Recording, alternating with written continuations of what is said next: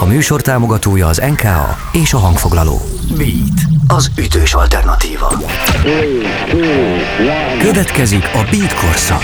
Rock történet hangosan. A Beat műsorát halljátok, és benne a Beat korszak, a mikrofonnál Rozsonis Tamás, és nagy szeretettel köszöntöm kedves vendégemet, Alap István. Szia! Szia, szia! Nagyon rég találkoztunk, de legalább most újra. Tényleg, amikor erre a beszélgetésre készültem, mm, így felidéztem, mikor futottunk és hol először össze, és ez Salgóbányán volt. Szerintem 1985-ben egy ilyen zenei táborban, Igen. csak hogy a hallgatók is egy kicsit képbe kerüljenek, akkoriban a Népművelési Intézet, és azt hiszem még a KISZ, Központi Bizottság, Bizottság igen, meghirdetett egy ilyen pályázatot, és ugye én a Mobidikben doboltam, és Gyorsopron megyéből mi kaptuk azt a lehetőséget, hogy egy tíznapos táborban részt vessünk Salgóbányán, és te pedig a front zenekarral voltál ott, mint vendéglátói szinte, hiszen úgy emlékszem, és ezt a könyvedben olvasható is, hogy Salgótarjánból két zenekar is részt vetett. Igen, ez azért volt, mert hogy mi voltunk a vendéglátó megye. Tehát Nógrád megye rendezte ezt. Ez az első azt hiszem 1981-ben volt, és nem tudom, hogy meddig csinálták. Hát nyilván addig, amíg erre volt pénz. Én még emlékszem, hogy a legelső években, talán az első kettőben még 14 napos, tehát teljes kéthetes volt a tábor. Én még úgy akkor voltam ott először 81-ben, és ott alakult meg tulajdonképpen a frontzenekar, mert akkor két zenekar, volt már egy frontzenekar nevű zenekar, akikkel oda mentünk, de az egy énekes poprock banda volt. Ott volt egy másik zenekar, a Hívők névre hallgató, na nem kell valami fajta vallási gyülekezetre gondolni, csak ez volt a nevük. És, és ott a két zenekarból lett egy, ahogy hogy kirogdostunk mi is embereket a zenekarból, a másik zenekarból eljöttek, és akkor így alakult meg az a későbbi frontzenekara, amit már te is ismerhettél. Úgyhogy azt nagyon szerettük ezeket a salgóbányai táborokat. Gondolom neked is nagyon jó emlékeid vannak ezzel. Felejthetetlen. De tényleg ez egy baromi nagy ötlet volt, és ezt is írod a könyvedben, amire, amire majd mindjárt Igen. visszatérünk, hogy hogy ne unatkozzanak a rockzenészek, együtt volt a tábor, a jazzbalett tábor.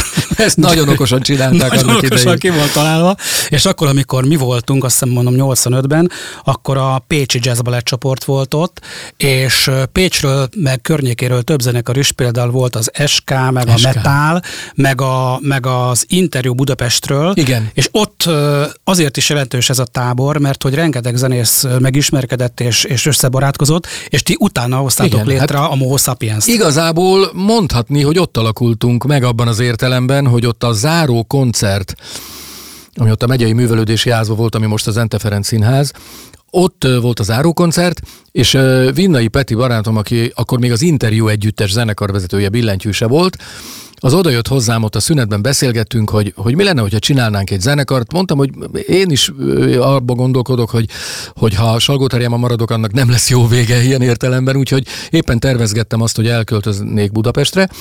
És akkor el, megbeszéltük, hogy jó, akkor mikor jössz? És még abban is segített akkor, hogy valami munkahelyet talált a Ganz villamossági művekbe voltam meós, mikor ide költöztem, és, és akkor rögtön beszéltünk az SK zenekar, az akkori SK zenekar énekesével, a Szomor Gyurival, aki akkor egy nagyon fiatal gyerek volt, szerintem 15 és fél éves, amit nem hittem el, mert ott állt egy szakállas srác, és a személy igazolványát mutattattam meg vele, mert nem hittem el, hogy mennyi idős. És akkor mondtam, hogy te el fogsz költözni 15 és fél évesen Pestre? És akkor mondta, hogy persze, hogy el. Hát én vakartam a fejem, mert ha belegondoltam abba, hogy én azt mondtam volna a szüleimnek 15 és fél éves koromban, hogy elköltözök Pestre, akkor akkorát kaptam volna, hogy a faladja másikat, az biztos. Egyébként nagyon érdekes az is, hogy ezt is jól kitalálták, hogy a, a tábor záró koncertje, ami ugye a Petőfi Sándor Művelési Központban volt, Salgótarjánban. József Attila. József Attila? Igen, József Attila. Bocsánat. Költő, költő. Sopron, Sopron ahol Petőfi Színház. Igen. igen, igen, igen. Tehát, hogy ez egy ori vizsga is volt gyakorlatilag. Akkor már igen. Igen, és hogy arra nem biztos, hogy emlékszel, hogy egyedül a Mobidik nem kapta meg az Tényleg? Ori vizsgát, mert Miért? azt mondták a, az Ori-ból kijelölt ilyen vizsgabiztosok, ilyen idősebb urak, hogy, hogy ennél dekadensebb, meg, meg, meg agresszív zenét még oh. nem hallottak, és tudom, hogy nagyon-nagyon jól esett nekünk, hogy a tábor összezenekara kiállt mellettünk, és volt olyan is, aki azt mondta, hogy hát a Mobidik nem kapja meg, akkor nekünk se kell. Szóval így volt, hogy mi akkor Ori vizsga nélkül a távoztunk. Akkoriban irtózatosan demagóg dolgok történtek. Én emlékszem rá, hogy annak idején, amikor a Moho Sapiens zenekar ról vizsgáztunk, és megkaptuk ugye azt a, az Ori vizsgát, be kellett jegyezni a személyzeti osztályon a zenekart, mint, mint létezőt, akkor a személyzeti osztályvezető, Csanádi elvtárs, sose tudtam mi a keresztneve, úgyhogy mindig úgy gondoltam, hogy Csanádi a vezetékneve, elvtárs a keresztneve. Szóval a lényeg az, hogy Csanádi elvtárs mondta, hogy na hát István, hogy ez azért így nem, nem jó ez a név. És mondtuk, hogy miért nem? Hát azért, mert hogy a, a, ebben a mi egészséges szocialista társadalmunkban nem létezik mohó sapiens, akkor milyen létezik? Na mindegy, és akkor csak úgy hagyták bejegyezni, hogy sapiens, és akkor én ott kicsit ott kekeckedtem, hogy jó, de könyörgöm, akkor a, a, a pokolgép zenekart hogy lehet tett bejegyezni, mert hogy azt már akkor egy működő bejegyzet. Hát, hogy azért, mert a kimit tudon már azzal a névvel lettek ismertek, és akkor már nem lehetett mit csinálni. És úgy elkönyveltem magamba, furcsa társadalom ez a szocialista társadalom, pokolgép létezik benne, mohó sapiens nem. Aha. Az még egy, egy nagy fegyvertény volt, hogy a Magyar Rádió egy kihelyezett stúdiójával felvételeket készített, és azokat zésítették, hogy az zésítés azt jelenti, hogy a rádióban le lehet ezeket játszani, és a Viktor Matyi volt a tábor egyik vezetője. És a Lakatos Gabi volt a Lakatos Gabi volt a Borlai Gergő édesapja, igen. és a Berki Tamás volt a tábor van, vezető helyettes, a Viktor Matyi volt a vezető, vezető meg volt a Nyulas, a Mezei, Mezei István Nyulas. sajnos meghalt. Igen, igen próbáltam keresni, mert szerettem volna egy kicsit a Ő volt a frontzenekar menedzser, ő volt a mi menedzser egyébként évekig, igen. Uh-huh. Meg volt a Szürke nevű énekes. A Olá Zoli. A Szürke nevű énekessel, akivel úgy indult egyébként maga ez a, ez a zenekar, a maga a front, hogy a Zoli, mint énekes benne volt a zenekarban, ebből a másik hívők nevű zenekarból jöttek át, csak őt rögtön behívták katonának, és akkor még, ha jól emlékszem, két év volt akkor még, még nem is másfél, talán, vagy másfél, mindegy, és a határőrségnél volt akkor két, másfél-két évig, ezért ott maradtunk énekes nélkül, és akkor találtuk ki, hogy nem hívunk másik énekest, hanem akkor instrumentális zenekar leszünk. Arra számítottunk, hogy amikor ő leszerel, akkor majd ugyanott folytatjuk, ahol abba hagytuk, de aztán amikor már leszerelt, akkor maradtunk instrumentális zenekar. De vele később, valamikor uh, 90 8-2000 körül valahogy, most ezt pontosan nem tudom, csináltunk egy albumot Szürke állomány címmel. Ez az ő nevéből tréfásan kitalált ö, ö, zenekar név volt, egy tulajdonképpen erre a projektre létrejövő egy, egyszeri zenekar, és, ö, és ez egy igazi rockalbum volt, aminek ami tulajdonképpen egyetlen koncertet élt meg, egyetlen élőt, az akkori Vigvanban volt egy lemezbemutató koncert, és egyben búcsú koncert. Ez vége is lett. Hát egy, egy nagyon szép emlék ez a Salgóbány, és én szerintem akkor, akkor lett vége, amikor a Szigeti Feri kezdte a rock gyermekeit. Igen, az ott egyenes váltás Ez volt. egy ilyen, igen, igen, igen, egyenes váltás volt. És ugye tudom, hogy, hogy, hogy a két zenekar nagyon jóban maradt, mert mi a, mi a Pető Gabival meg a Lacival tartottuk a kapcsolatot. Ez a mi akkori basszusgitárosunk, a Gici Kurt, ilyen nagyon jóban ja, Kurt, hát persze, nagyon jó barátom, persze, persze. Nagyon, nagyon, nagyon jóban volt a Gabival is, meg veled is. Igen. Én meg a Lacival aztán ugye nagyon büszkék voltunk, amikor ugye a Laci a Beatrice-be került, Így van, te igen. a Mo Sapiens, később aztán a közös utatok lett a Gáborral, de majd Igen. erről beszélünk. Csak kicsit a Mo Sapiensre visszatérve, hogy Emlékszem, hogy volt az Angyalbőrben című sorozat. Akkor én már nem voltam. Te, te már nem voltál? Nem, mert ez úgy volt, hogy ö, ö, amikor 87-ben a Petőfi csarnokban akkor megrendezték ezt a Csillag születik, ami nem semmi köze a mostani tévébe menő történethez, ez még nem zajlott televízió előtt, ott megrendezték ezt a tehetségkutatót, azon mi elindultunk a Mo sapiens és a pop kategóriában meg is nyertük. Abban a, a garnitúrában volt akkor Edei és a Bonanza Banzai néven Ákos, nyerte meg a nem tudom mit, a technokat, nem tudom milyen kategóriát,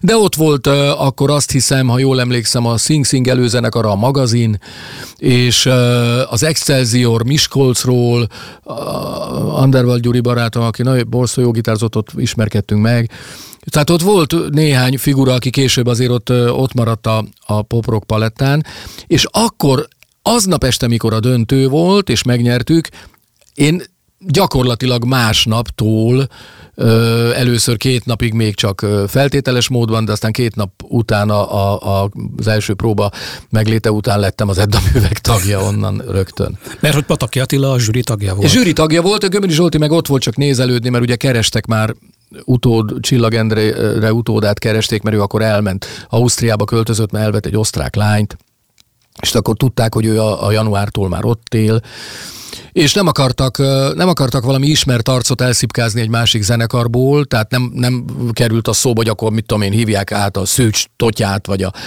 Tibuszt, vagy a nem tudom kicsodát, hanem egy új arcot kerestek. Nyilván ennek több oka is volt, nyilván attól is féltek, hogyha egy, egy már népszerű öm, ismert arcot hívnak el, akkor az lehet, hogy nem lesz tartós, meg gondol egyet három hét múlva, és odébb áll.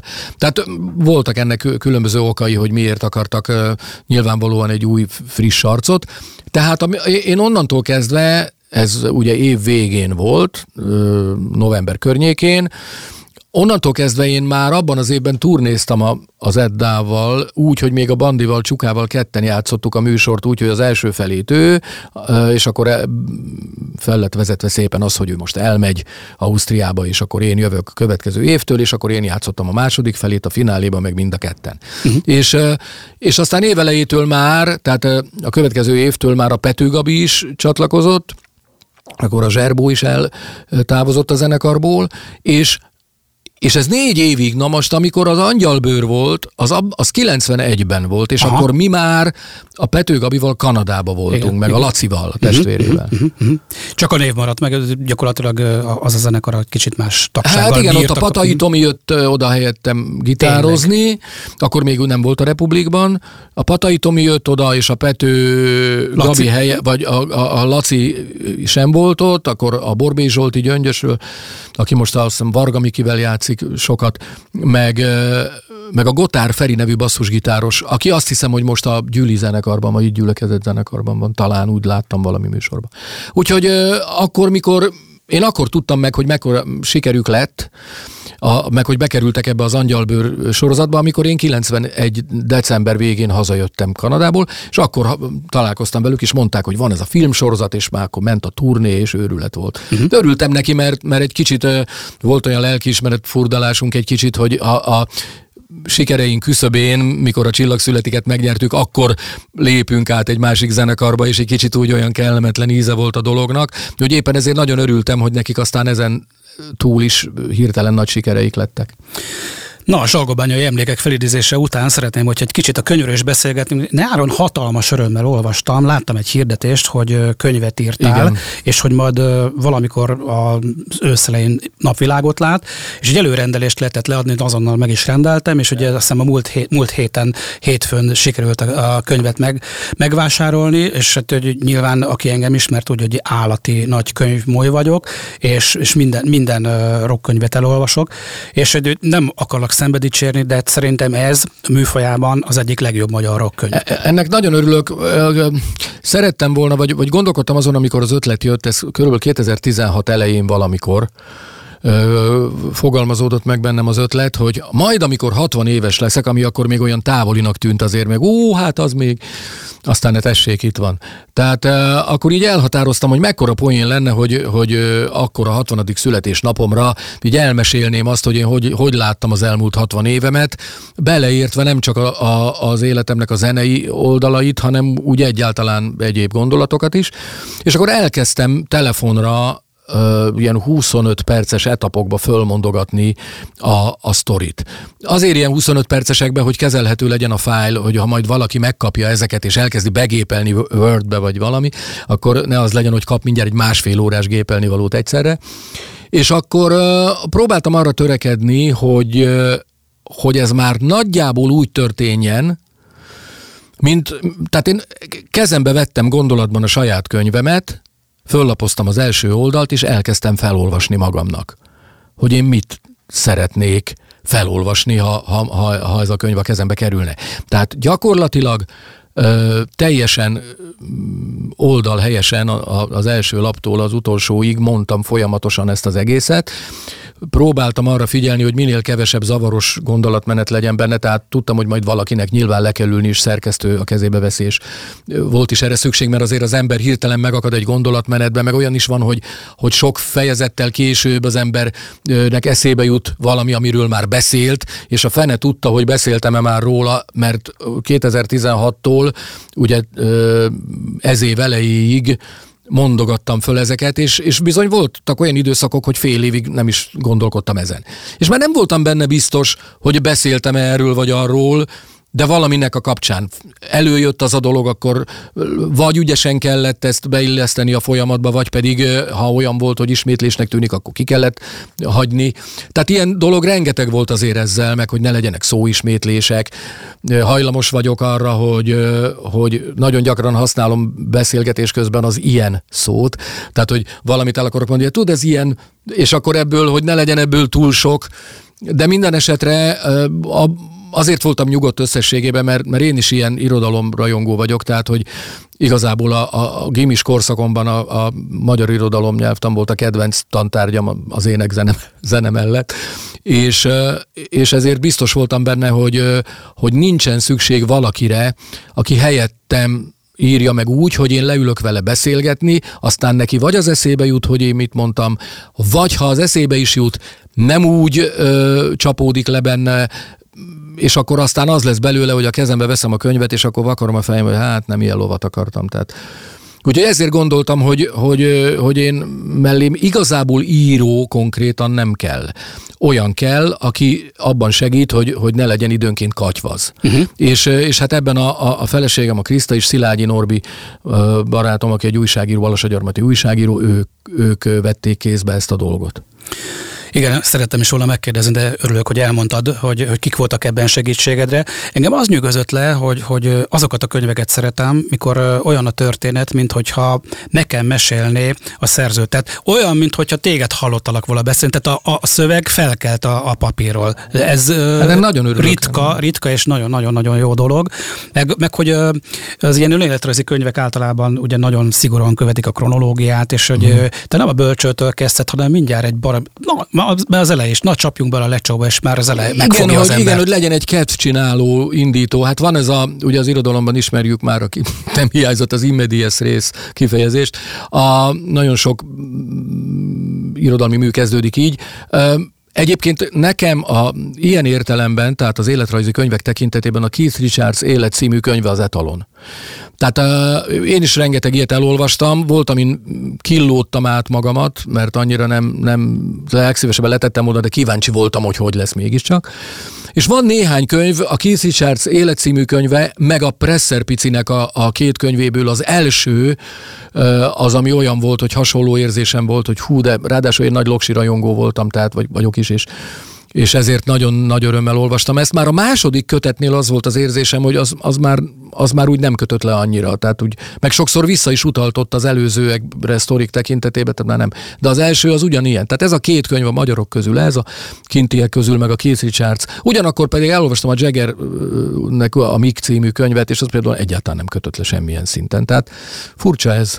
Igen, igen, igen. Mondjuk a, a külföldi könyvekkel az is a probléma, hogy kifordítja. Kifordítja. Igen, igen, mert van egy-két nagyon ügyes fordító, de hát ebbe bent kell lenni ebben a szakmában, nem mert tudom, megvan hogy... a saját nyelv, a saját Igen. slang, és Igen. azért azért is a te könyved mondjuk példaértékű, mert hogy olyan nyelvezetet használsz, hogy a zenészek beszélnek, de mégsem tűnik ez egy ilyen beltéresnek, tehát abszolút érthető, és, és ahol kell, ez. ott használsz mondjuk ki trágár kifejezéseket. Hát használok néha, mert, mert a így beszélünk. Igen, mert hogy mindig az volt, hogy azért ez mégiscsak egy nem egy asztrofizikus életrajza, vagy nem, vagy nem egy ö, hittantanár életrajza, hanem, hanem mégiscsak a rock élünk, meg a, meg a zenészek között, és hát bizony, én tudatosan ö, figyeltem arra, hogy nyilván ok nélkül, vagy okkal ok nélkül ne használjak ö, olyan, mit tudom, nyomdafestéket, nem tűrő kifejezéseket, de hogy ne is, ne is keltsük azt az érzetet, hogy mindent cenzúráznunk kell azért, mert hogy jaj, jaj, jaj, akkor most tehát próbáltam, próbáltam benne maradni abban a beszédmodorban, vagy abban a stílusban, ahogy a zenészek egymás között beszélnek. Meg azért azt gondolom, hogy egyébként a többi ember is ugyanígy beszél egymással, csak letagadják. Így van. Tehát, így van, így van. Kicsit ilyen furcsa dolog. Egyébként a Na mindegy, ezt elfelejtem, annyira belebonyolódtam, hogy elfelejtettem, mit akartam mondani az előtt. Akkor hallgassunk meg egy dalt, és akkor innen folytatjuk. Beat korszak. Beat. Beat. Az ütős alternatíva. A Beat műsorát halljátok a Beat korszakban, a mikrofonnál Razsonics Tamás, és folytassuk a beszélgetést Alapi Istvánnal. Belekapaszkodnék egy kifejezésedben, mert annyira, annyira kedves ez a szívemnek, hogy azt mondtad, hogy, hogy, hogy, hogy rajongó vagy. 60 éves ember, aki rajongó maradt, akit mondjuk valamikor a 10 éves korában ledöntött a lábára a rockzene, és úgy maradt, és tök ilyen vagyok én is. Meg egy, egyidősek vagyok, Igen. én majd januárban leszek 60.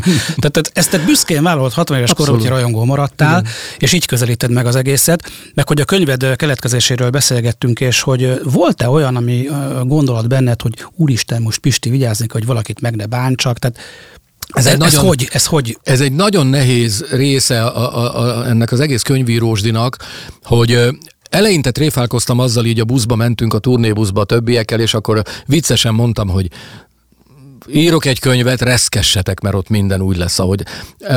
Tény és való, hogy nem akarok semmit idealizálni, meg szépíteni ebben a könyvben, és ö, valahol azt gondolom, vagy ahogy így most visszaemlékszem, hogy balanszban vannak benne a, a, a pozitív dolgok, meg a jó dolgok, meg, meg, meg próbáltam kendőzetlenül írni a, a saját negatív ö, dolgaimról, érzéseimről, vagy a szituációimról is. Nem panaszkodás képpen, csak azért, mert ö, rengeteg olyan könyvet olvastam, ahol ahol ezeket kínosan kerülik. Mert hogy magukról akarnak, gondolom, valami fajta idealizált képet festeni, amiben nem fér bele az, hogy, hogy bizony az ember nagyon nehéz krízis helyzeteken megy át, és, és, és, és nem, mindig, nem mindig a fenékig tej fel a történet. Ezért is a cím, tehát igazából kérdőjel, felkiáltójel van a végén, a, a, az álmodtam egy világot magamnak kérdőjelle, mert, mert hogy tényleg, amikor az ember gyerekként 11-2 éves korában arról álmodozik, hogy ez lesz belőle meg az, akkor nyilván meg se fordul a fejébe, de hát ez tök természetes, hogy a, a rengeteg jó dolog miatt, ami neki tetszik abból az álomból, amellett kap majd a csomagban rengeteg borzasztó kellemetlen és borzasztóan nehezen feldolgozható szituációt is, meg, meg olyan dolgokat, amiket szívesen elkerülne, ha tudná, és ezért van az, hogy, hogy kérdőjel, felkiáltójel, hogy, hogy az ember megkapja, tehát vigyázni kell ugye a vágyakkal, mert még a végén teljesülnek, hogy, hogy itt is úgy van, hogy megkapja az ember, ha nagyon akarja, és most itt aki hisz ebben, aki nem, ez mindenkinek a magánügye, de hogy ez a vonzás törvénye, hogy működik, hogy nem, Nyilvánvalóan működik, mert, mert olyan szinten, emlékszem arra, hogy 12-13 éves koromban olyan valóságosnak éltem meg ezeket az ábrándozásaimat egy-egy olyan helyzetben, amikor arról gondolkodtam, hogy, hogy mi leszek, ha nagy leszek, annyira beleéltem magam, hogy nyilvánvalóan tudattalanul alkalmaztam ezt a metódust, már hogyha elhisszük, hogy ez létezik.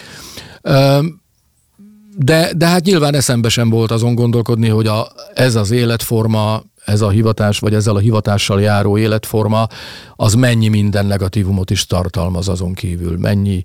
De hát azt gondolom, hogy ez mindenhol a világon így van, nem csak a zenész, zenész szakmában. Csak, csak hát egy csomó dolognak, ami a hétköznapi civil élet része, nem feltétlen kedvez ez a szakma. Itt a, beleértve itt az esetleges családi dolgokat, hogy az ember nem konvencionális módon éli a hétköznapjait, és de hát ebből a, ezekről azért beszélek is úgy a könyvben helyel közzel. De valóban nehéz volt ö, azon gondolkodni, hogy, hogy legyen ez egy olyan könyv, ahol tényleg annyira kendőzetlenül elmondok olyan dolgokat, ami miatt aztán nekem mondjuk hegyi remetének kellett volna Tibetbe költözni, ha nem akarom, hogy, hogy mindenki meg, meg akarjon engem ölni. most persze kicsit viccesen szólva. Úgyhogy azért oda bígyezhetjük a végére, hogy minden, tehát nem nevesítettem adott helyzetben minden helyzetben a benne résztvevő személyeket, ha olyas, olyan sztori van, vagy fiktív néven említem, mert mert emlékszem, hogy egyszer belefutottam egy olyan akarattalan hülyeségbe, hogy a nagyszüleim, ahol éltek gyerekkoromban, oda elmentem, és az egyik barátomnak elkezdtem mesélni, aki ott volt velem, arról, hogy itt valaha mi volt, mert már nem létezik a település. És közben a feleségem raj, ügyesen reagálva előkapta a telefont, és elkezdett indítani a livestreamet azonnal a Facebook oldalamon ott egy egyórás beszél halmazban meséltem el, hogy, hogy itt mi minden volt, őrületes. Akkora sikere volt, hogy rettenetes, borzasztó ö, ö, nagy nézettsége volt, ellenben ö, meséltem valakiről ott egy sztorit, most már nyilván nem mondom a nevét, de akkor ott, mivel nem is figyeltem erre, hogy ott majd ezt megy az éterbe azonnal, a haveromnak azonnal név szerint mondtam, hogy kiről van szó, aki így meg így viselkedett a feleségével, és aztán jöttek a rendőrök, és így meg így vitték el, és így meg úgy, és ez többször megtörtént. És mi meg gyerekek röhögve néztük. És és akkor egy, a, a, az édesanyámnak az utcán az illetőnek az unokája, vagy valaki megállította, és mondta neki, hogy hát az ő nagypapája nem is csinált ilyet, és akkor, és hogy ez új, de kellemetlen volt. Képzel. Hát nem, nyilván nem tudták, hogy mit csinált a nagypapa. Hm. és én meg láttam, tehát mindegy. És, és aztán aztán emiatt le kellett vennem ezt a videót nagyon gyorsan onnan az oldalról, bár addigra már nem tudom hány ezeren nézték, vagy nem tudom mennyien is le is töltötték sokan, és rengetegen írtak, hogy ú, de óriási. Szóval azért mondom, hogy nem akartam ebbe belekerülni. A Jimmy Page írt egy könyvet, ami kész van, elméletileg úgy tudom, le is van gyártva, de az a kitétel, hogy csak a halála után jelenhet meg. Mert ott aztán mindenkiről lehúzza a vizes lepedőt, és azt mondta, hogy oké, okay, utána megjelenik, aztán pereljetek be, ahogy akartok. Reméljük, hogy még sok év telik el. Én is remélem, hogy ez nem jelenik meg persze, egy hamar. Persze, persze. Hú, nagyon-nagyon sok mindent kérdeznék tőled. Anélkül, hogy a könyvből most így idéznék, mert hogy mindenkit szeretnék arra indítványozni, hogy vegyétek meg ezt a könyvet és olvassátok el, mert hogy biztos, hogy valami nagy élmény lesz, nem csak zenészeknek, hanem mindenkinek, nem csak Edda művek rajongóknak, hanem mindenkinek. Hogy engem például nagyon megfogott az, hogy te mennyire vonzódsz a természethez, és hogy mennyire szereted az állatokat. Például oh, a, a, a Macskák című, hát annyira aranyos volt. Hát hogy, igen, van egy És hogy ez is a Jimmy, Jimmy Page-et mondtad, említetted, hogy róla is tudni, hogy egy időben egy tópartján élt, és hogy az zenészek emberek, akik ilyen lármás, baromi hangos rockzenét játszanak, nagyon vonzódnak a természethez. Szerinted miért? Nyilv, nyilvánvalóan kell egyfajta ellensúlyozása annak a hihetetlen mértékű hangözönnek, amit, meg annak az intenzív impulzus halmaznak, ami a, a, a, a rock zenélés közben, a koncertek közben, meg a nyüzsgés közben, a utazásokat, interjúk, az összes többi dologgal valahol az idegrendszert egyensúlyba kell hozni, és azt gondolom, hogy a legjobb lehetőség erre az, ha az ember a természetbe megy ki. Na most eh, nyilvánvalóan ismerek olyanokat, akik úgy nőttek fel gyerekkorukban, hogy a betonhalmazban nőttek fel. Ők eh, nem biztos, hogy tudják, hogy ennek ez a módja. Én ellenben maugliként idézőjelbe ö, olyan helyen nőttem fel itt, amiről az előbb is meséltem, ahol 10, 10 kilométeres körzetben csak erdő és hegyek voltak, és egy olyan kis település volt, ahol 17 ház volt összesen.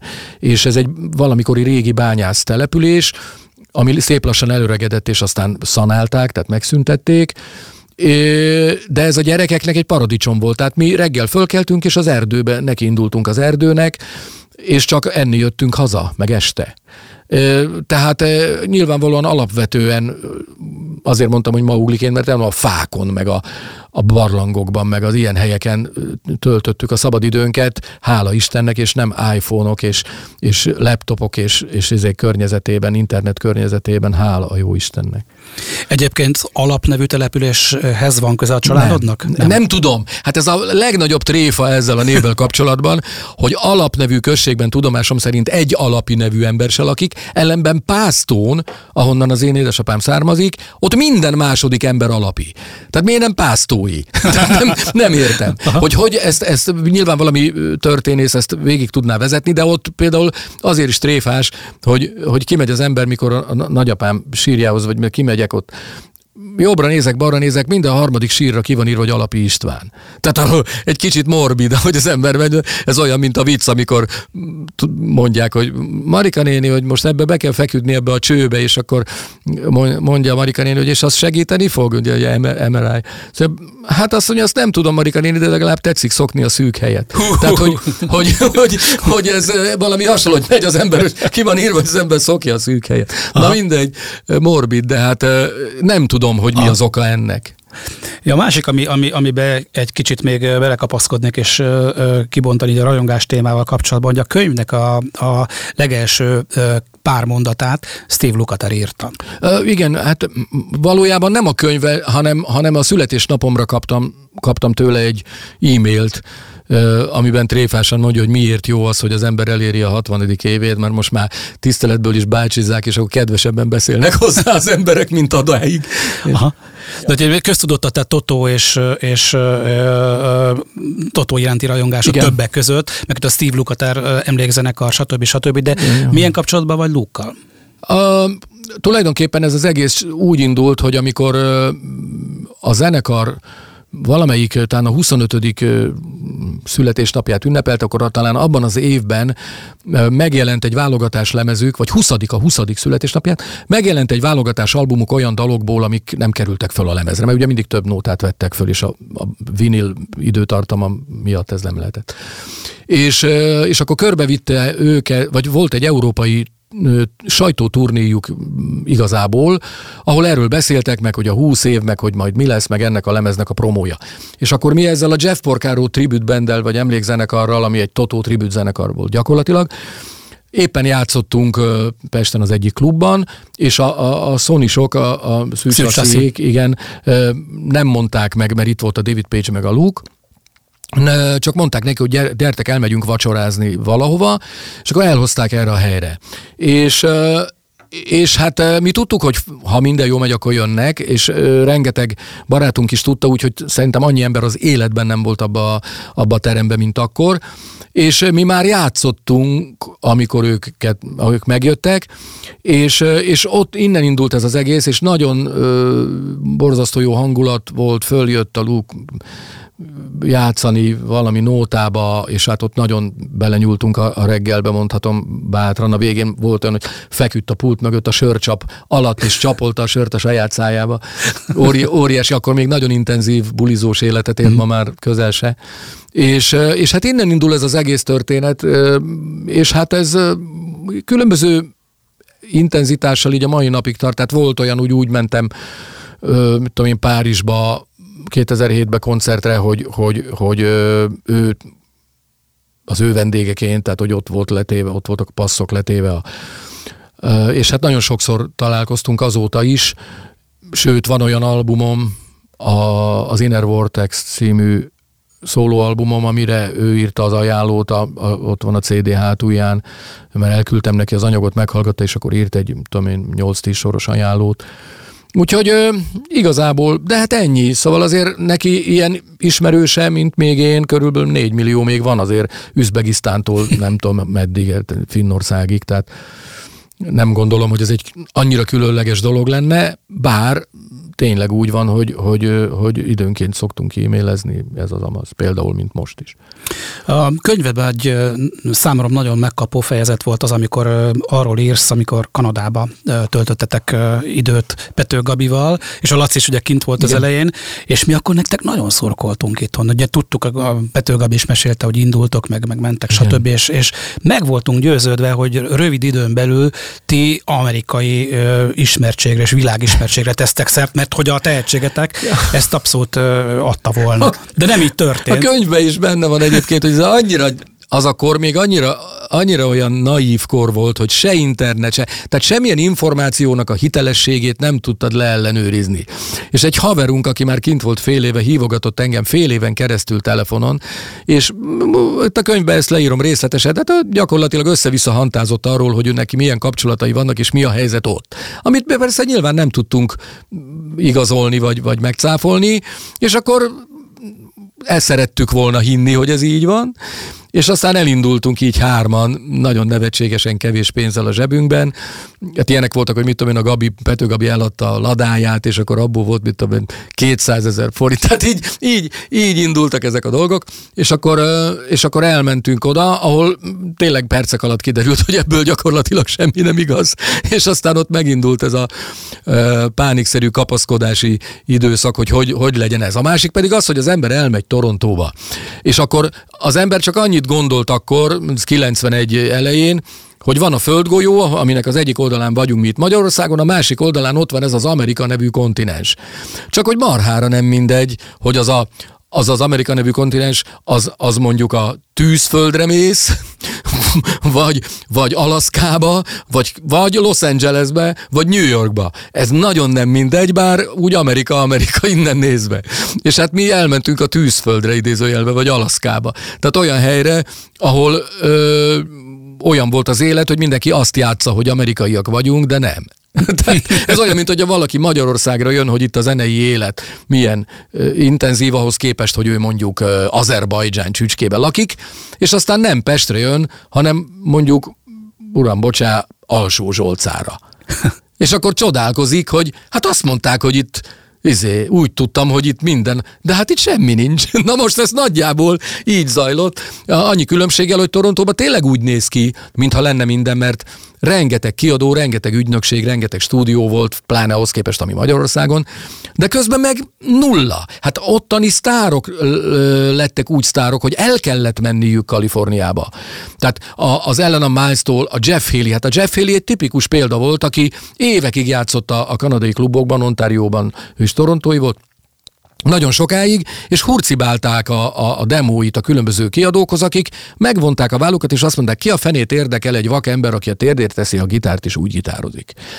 Ugyanez a szituáció Kaliforniában, mikor gondolt egyet a menedzser és elment oda, ott meg a, az egésznek az előjele változott meg, ott meg az volt a reakció, hogy úristen, egy ember, aki vak és a térdére teszi a gitárt, és úgy gitározik, óriási. Tehát, hogy ennyi látásmódbeli különbség van például a, a, a kanadaiak meg, a, meg az amerikaiak között. Holott mind a kettő fölveszi a cowboy csizmát meg a kalapot, és ugyanúgy játszik valamit, ami nem ugyanolyan, már az sem ugyanolyan. Uh-huh. Tehát nagyon sok esetben az is nagyon érdekes, például két éve játszottunk, vagyis még 19-ben az előtt a lezárásos időszak előtt voltunk kint két hétig játszani az Eddával, és szabad napomon Vancouverbe, ott ráadásul él egy nagyon kedves barátom, aki nagyjából nagyjából akkor ment ki oda, mint én, 91-ben, csak aztán ő ott is maradt mai napig.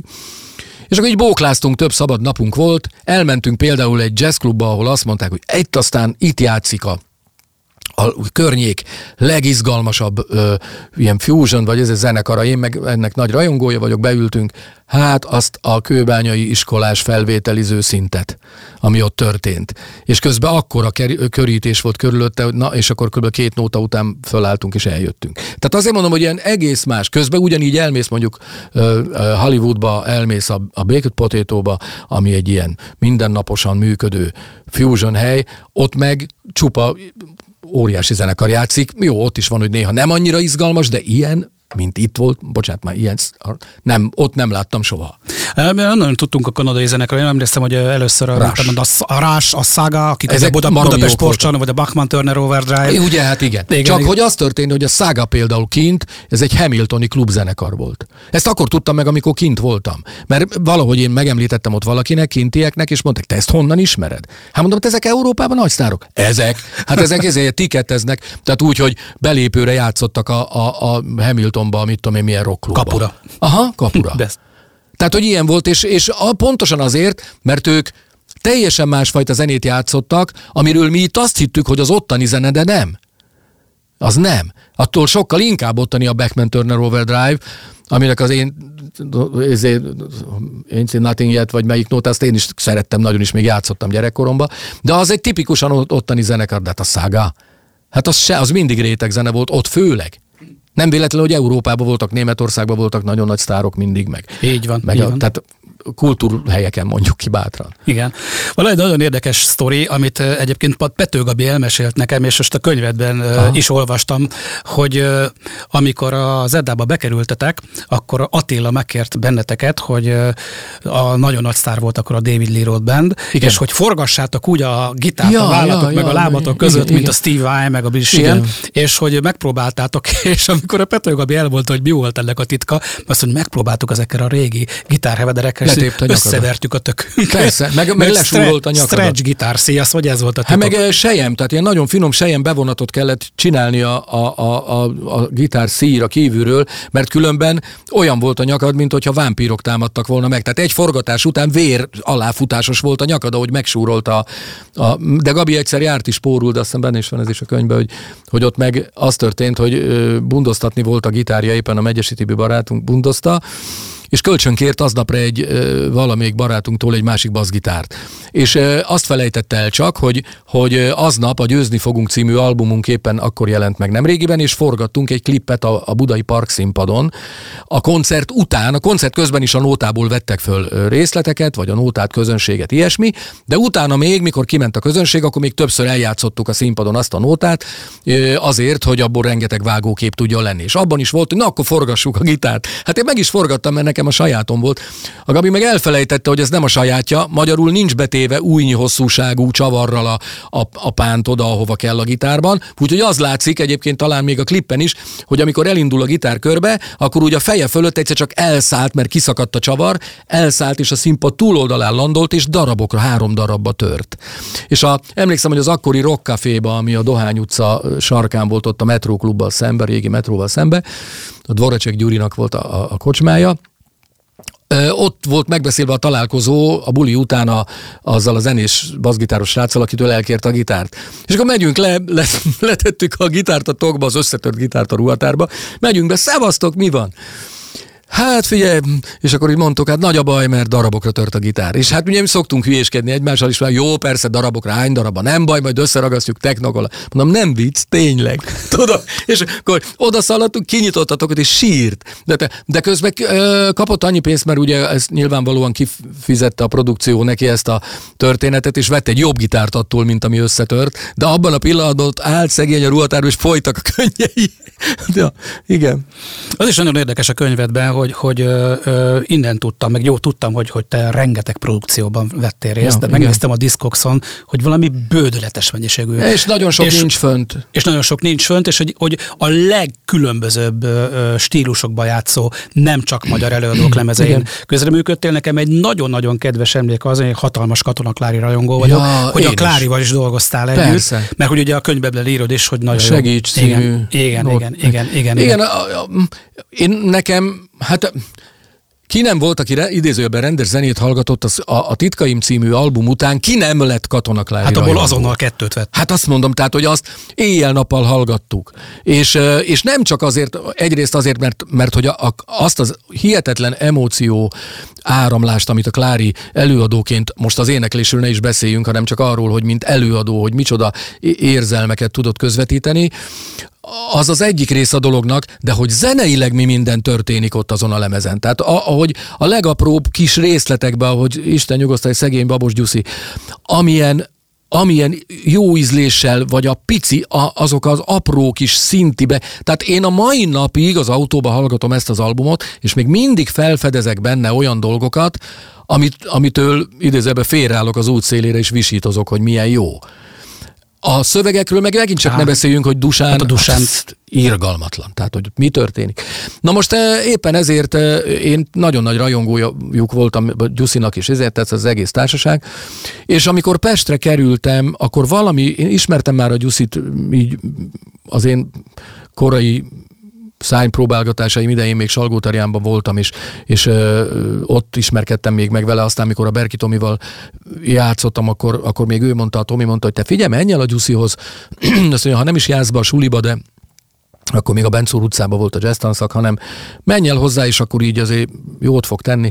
És akkor el is mentem néhányszor, és akkor így összebarátkoztunk, és valami miatt úgy alakult, hogy nekem ők ilyen mind a ketten, ilyen ment, szinte ilyen mentorom volt a Gyuszi itt, mikor én Pestre kerültem, és bekerültem az Eddába, meg, és azért nem mondom, nekem sose voltak fóbiáim a vidékiségem miatt, tehát én nem éreztem azt, amire sokan panaszkodtak, hogy, hogy ö, próbálták őket outsiderként kezelni, vagy kiközösíteni az itteni zenészek. Én ezt valahogy ebbe a formában nem éreztem, vagy könnyedén kezeltem, mondjuk úgy. Mm.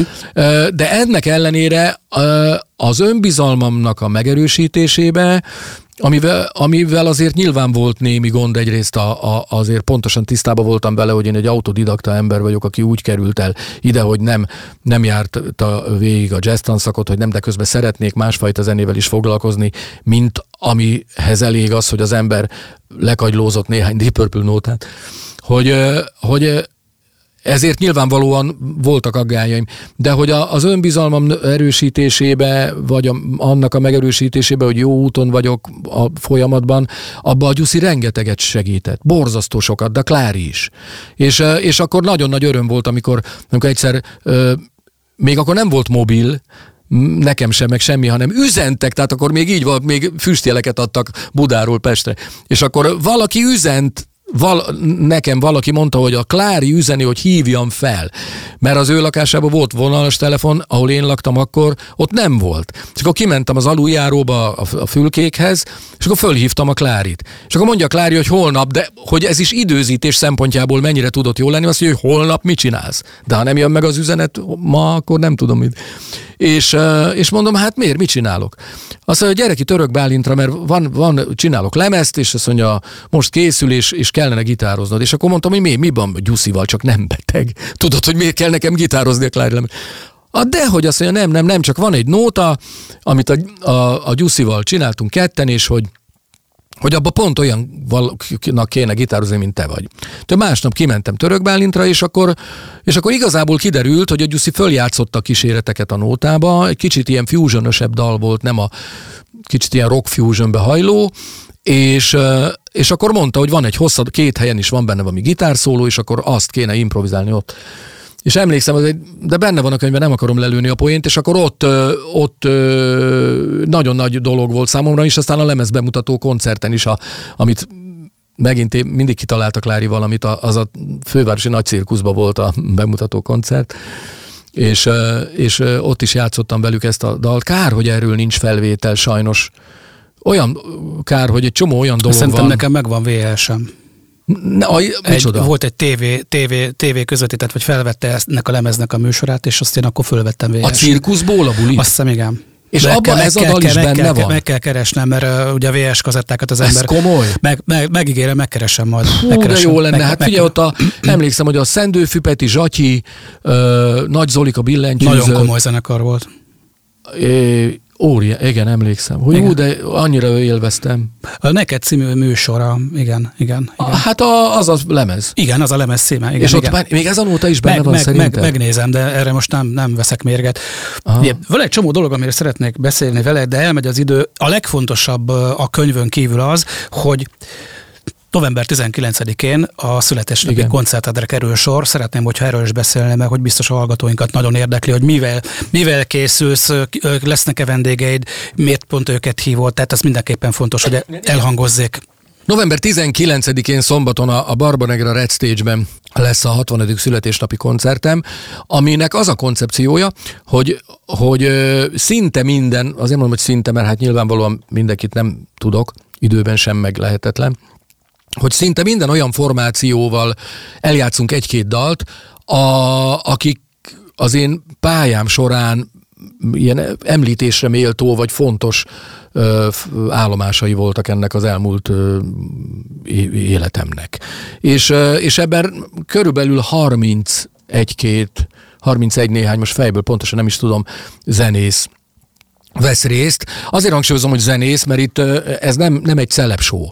Tehát nem úgy néz ki, hogy, hogy tudatosan válogatok olyan kizárólag énekes sztárokból, akikkel én valaha játszottam, hanem itt mindenféle hangszeresek, a különböző formációk lépnek színpadra, tehát nem az van, hogy van egy állandó zenekar, és akkor bejönnek énekesek és elénekelnek egyet dalt, hanem itt van a front zenekartól kezdve, a Moho Sapiensen át, a, a G-pont produkció, amit ott Varga Miki, Sipos Peti, Hilleman Berci, Mukferi, még amúgy a Muksóval játszottunk a 2000-es évek elején, játszottam velük egy csomót, évekig, amikor éppen szabad időm volt. Aztán uh, Whitesnake tribute, Lőrinc Karcsiék, uh, aztán, uh, aztán a Jeff Porcaro emlékzenekar teljes tagságával, tagságával gyakorlatilag.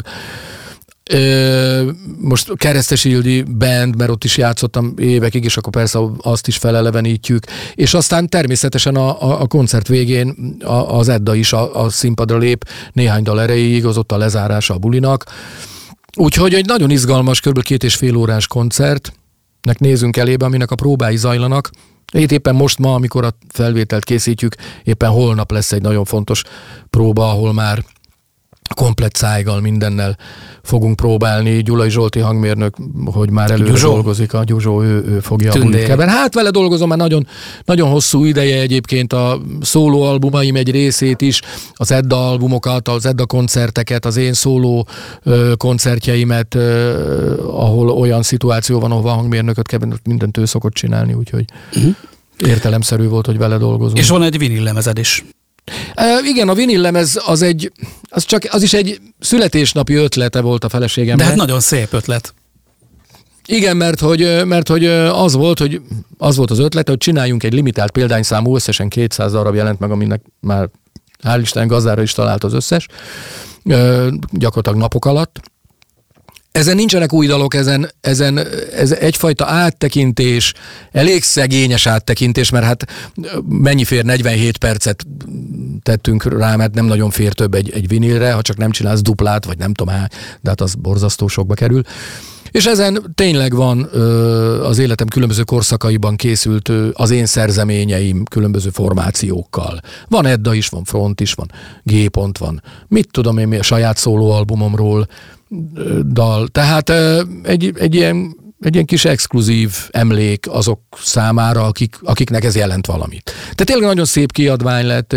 Itt el kell, hogy mondjam, hogy a, a könyv grafikai munkát vagy borítóját is, meg az én elmúlt években megjelent szólóalbumaimat, meg ennek a vinilnek a borítóját is Havancsák Gyula barátom, grafikus barátom csinálta, aki egyébként egy nagy nemzetközi grafikus sztárhetem, külföldi metálbandáknak csinálja a borítóit, na, látástól Mikulásig folyamatosan. Azt szeretném elmondani mindenképpen a hallgatóknak, hogy érdemes ezt a könyvet azért is megvenni, mert mint, mint egy kötet is gyönyörű, kemény táblás, Igen. nagyon szép papírra nyomott, és a végén egy, egy, egy alapos fénykép melléklet, tehát mindenféleképpen Igen. egy, egy, egy rangos kötet. A Megadtad a módját. Nagyon fontos dolognak tartottuk azt, hogy, hogy ez ne legyen olyan, nagyon sok olyan életrajzi könyvet látok, amin nyilván költséghatékonyság szempontjából a kivitelezés olyan, mintha egy ilyen rejtvényújság évkönyve lenne. Tehát ócska papírra, olyan, hogy kétszer átlapozod és kiesnek a lap, tehát idézőjelben ilyen. Semmiképp nem szeret volna azt, hogy ez valami ilyesmi legyen, és ebben nagyon jó partnerre találtunk a bukiadó személyében. Mm, nekem semmilyen tapasztalatom nem volt ebbe a könyv kiadásban, meg ennek az egész munkafolyamatnak a, a, a átlátásában, és és egy annyira, annyira szimpatikus ö, lelkes társaságot ismertem meg, fiatalokból álló ö, lelkes társaságot ismertem meg itt, akik hihetetlen módon együttműködők voltak, és, és szinte ilyen rajongó szinten ö, rögtön eljöttek, tudom, volt a Budapest Jazz Club az Onion Trióval a, ö, egy bulink, és akkor jött, eljött az egész cég. Ott ültek az első sorban, annyira nevettem.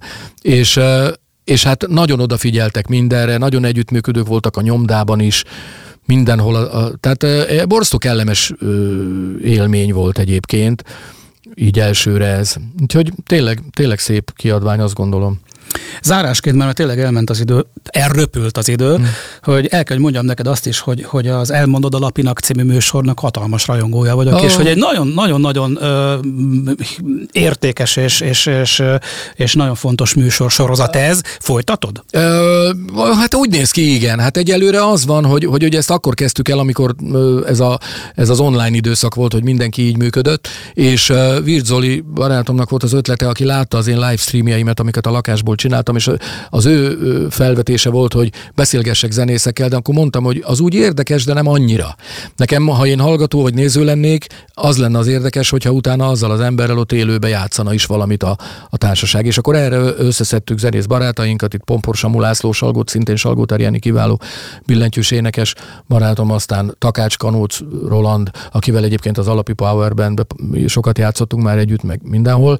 A Virzoli Dobol az esetek nagy részében, de amikor ő nem ért rá, akkor Sümegi Tomi természetesen. Aztán volt egyszer-kétszer, amikor Kanósznak volt elfoglaltsága, akkor Gerendás Ruben, a Gerendás Petinek a egyik legkisebb gyereke, nagyon ügyes, zseniális basszusgitáros, Szajkó Gyuszi szintén basszusgitározott egy-két alkalommal, aki meg egy Jászberényi szintén nagyon ügyes. Tehát ezzel a tímmel dolgozunk, és, és hát 80 valahány adást vettünk föl eddig, több mint másfél éve megy, a történet, és rengeteg, rengeteg előadó van még, akivel lehet majd beszélgetni, meg akivel lehet együtt zenélni.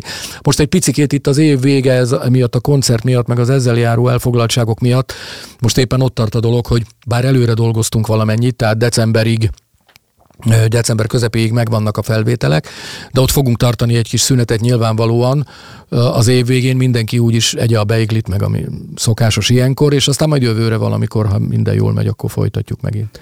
Viszont addig találkozunk veled november 19-én. Mm. Nagyon köszönöm, hogy a vendégünk Én voltál, és, és minden jót kívánok. Köszönöm neked. szépen. Ez volt a Beat Korszak. Rock történet hangosan. Köszönjük, hogy velünk vagy. Beatcast. Ezt a műsort podcast formájában bármikor visszahallgathatod, és ha érdekel, a korábbi epizódokból is felzárkózhatsz. Hallgasd a Beatet a folytatásért, vagy keresd fel a műsort bármelyik ismert podcast felületen. Beat. Beat. Az ütős alternatíva.